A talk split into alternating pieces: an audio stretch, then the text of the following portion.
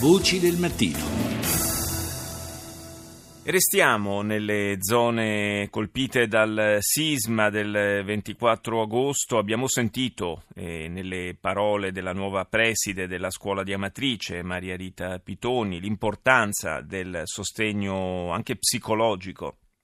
che eh, viene offerto in particolare agli studenti eh, che si apprestano a iniziare il nuovo anno scolastico, ma eh, quello del sostegno eh, psicologico è un eh, tema che naturalmente riguarda tutta la popolazione colpita dal terremoto. Ne parliamo stamani con il nostro ospite che è Giacomo Franceschini, direttore dei programmi di Intersos. Eh, buongiorno. Buongiorno. In questi giorni lei sta coordinando l'intervento appunto di supporto psicologico agli abitanti del comune di Accumoli in collaborazione con l'associazione eh, Psi Plus eh, Onlus eh, che eh, appunto è impegnata nel campo della psicologia e della cooperazione. Eh, di che cosa ha più bisogno eh, la gente? Che cosa, in che maniera ha bisogno di essere accompagnata in questa fase ancora emergenziale? Sì, allora, ehm, Intersos, appunto come diceva lei con eh, Plus, è arrivata sul, sul, luogo del disastro praticamente nelle ore successive, nelle primissime ore successive e eh, ovviamente nel, nel, nell'immediato eh, la gente era smarrita, era perduta, insomma viveva una, una esperienza eh, totalmente sconvolgente per eh, per, il, per, la propria dimensione eh, e, e per, vedeva, vedeva, proprio presente distrutto un futuro che non esisteva ed occorreva quindi essere ehm, dire, presenti per cercare di aiutare le vittime eh, a um,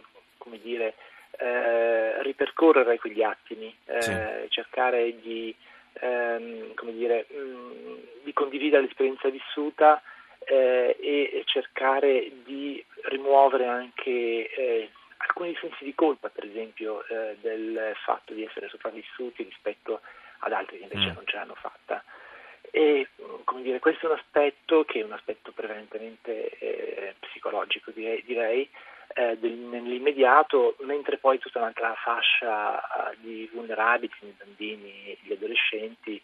eh, ha passato proprio il primissimo momento, era necessario riuscire a eh, integrarli, a scuoterli in qualche modo anche da eh, questo shock che li aveva praticamente immobilizzati e eh, li rendeva sostanzialmente eh, passivi e vittime, insomma, eh, passive di un, di un, qualcosa che non riuscivano a comprendere e le attività sostanzialmente si sono eh, eh, rivelate utili eh, le attività di socializzazione, eh, quindi stimolando l'incontro dei giovani tra loro, ma anche dei giovani con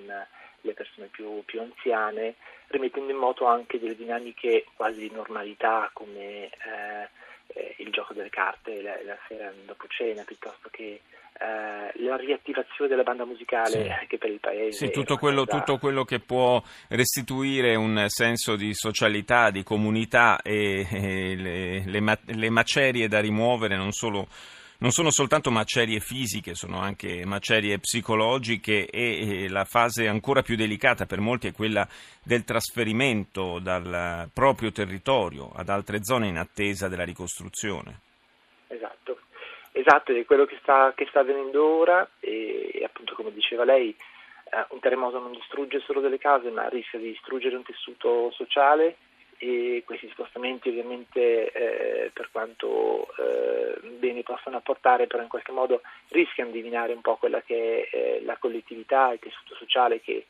in queste zone eh, remote è, è, molto forte, è molto caratterizzante. Pertanto eh, Intersos appunto con Plus ha deciso con eh, il sindaco di Accumuli e, ehm,